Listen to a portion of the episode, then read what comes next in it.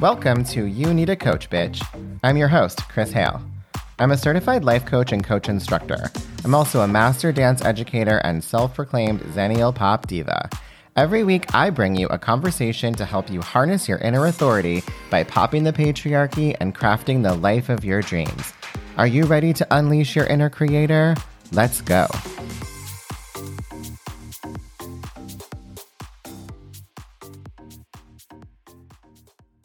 Hey, friends, how is it going? So excited to be talking to you today. I hope that you're feeling good about the start of your year. And if you aren't, maybe I can help a little bit with that. Um, as you know, I've been sick following Christmas, and I've just sort of started to get my energy back. And actually, I had totally slipped into this space I know a lot of us go to, which was thinking that I was never going to feel good again and that I was just going to be exhausted forever, forgetting that all things are temporary. And then I woke up this past Sunday and I finally felt like myself again. And I got to work taking down the Christmas decorations and doing stuff around the house that I had previously not had any energy for. So that was a nice reminder.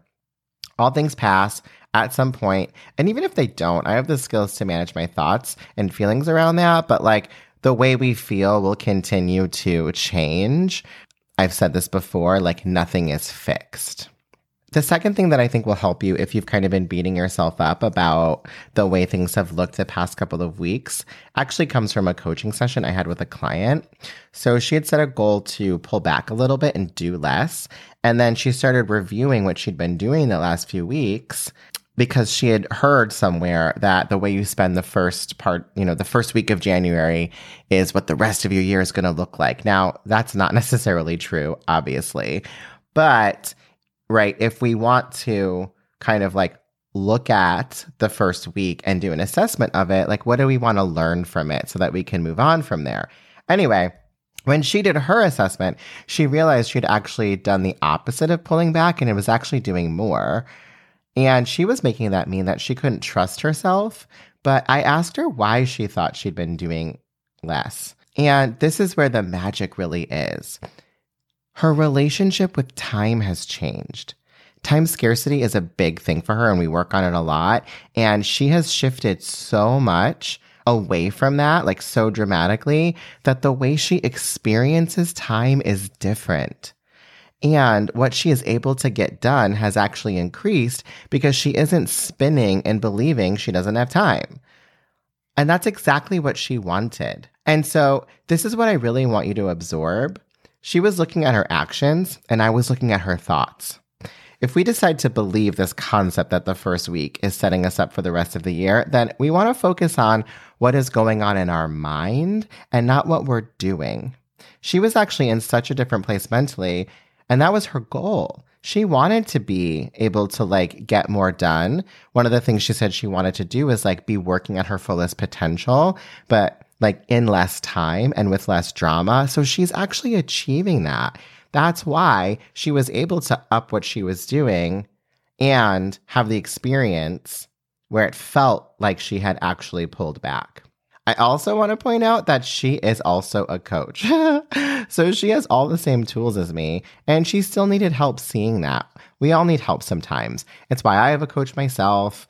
Um, it's because even though we know it's our thoughts that matter, not our actions, when we are the client and in our own lives and in our own drama, we don't see that right? We've slipped into believing that circumstances matter more than our mindset, and that will most likely never be the case. So look at your own brain and your own relationship with yourself and see if you are where you want to be with that before you assess what you're doing or what you're accomplishing and not accomplishing. Let me know how that goes for you, especially as it pertains to what you've been doing or not doing in the early parts of this year.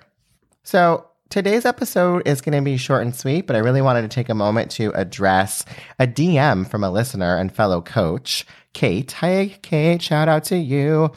She thanked me for talking about ableism in last week's podcast.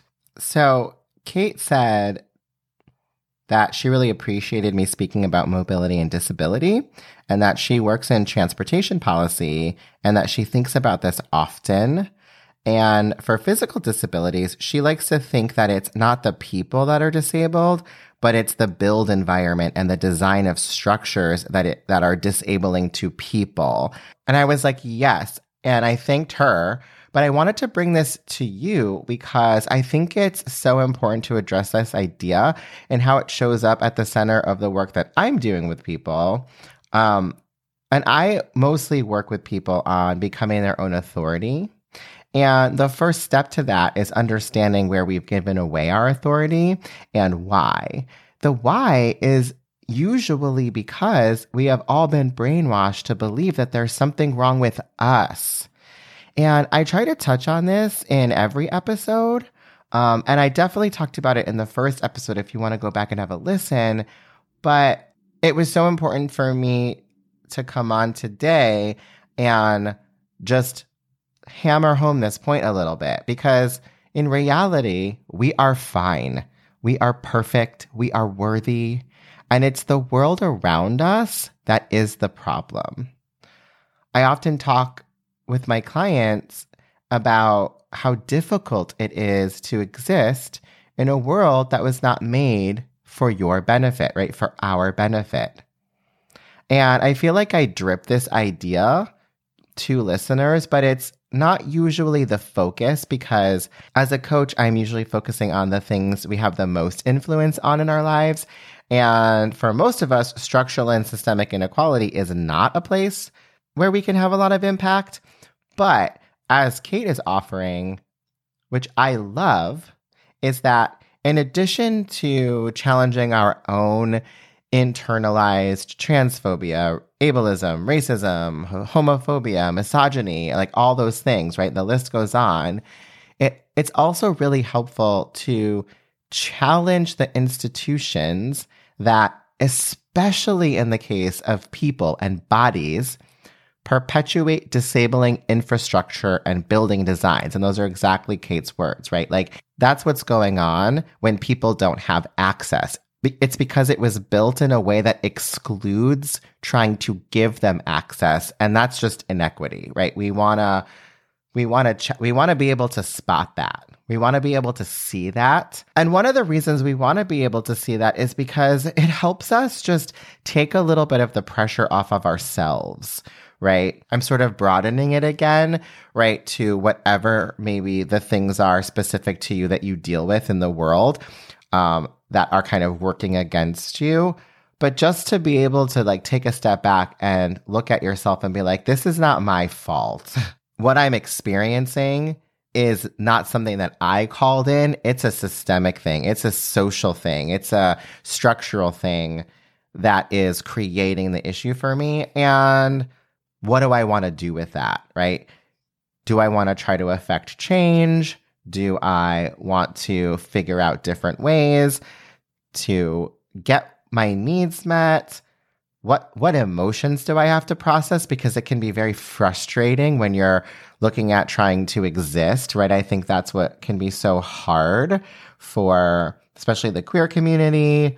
Um, it's like existing within a system that just is not, is like working against you all the time. It's exhausting. And I know we all have our own fight, right? So those are things you're going to think about. But in terms of like buildings and structures and access, it can be really as simple as just noticing when like a store you go to is not accessible and maybe mentioning it to the owners even more simply, just kind of opening your eyes to this in general so that you're maybe better able to discuss it with people in your life and help to shift their attention and understanding around it. Like that's how we make changes is when this stuff becomes important to more of us and how when we help other people, especially when it's not necessarily something that's impacting us, everyone benefits from that. And I just want to take a moment to kind of think about how this can impact your work. And that's in how you view the purpose of what you do.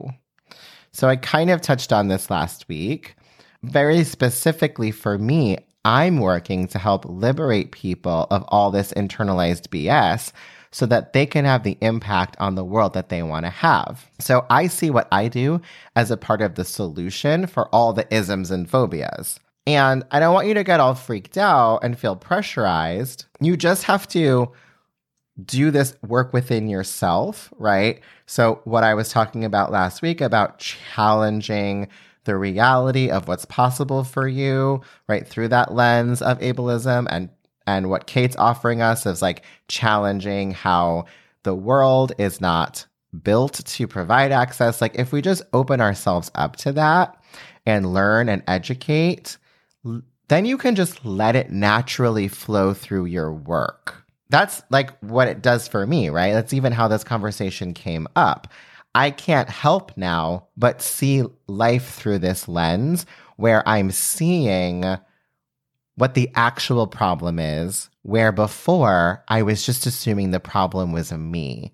And so that I'm able to help other people tap into that and recognize it so that they put their focus where it's going to have the biggest impact right? When I just focus on trying to fix me because I think I'm wrong, I'm not necessarily having the biggest impact that I can. So that's it for today. That's the message that I wanted to share with you. I want to thank Kate again.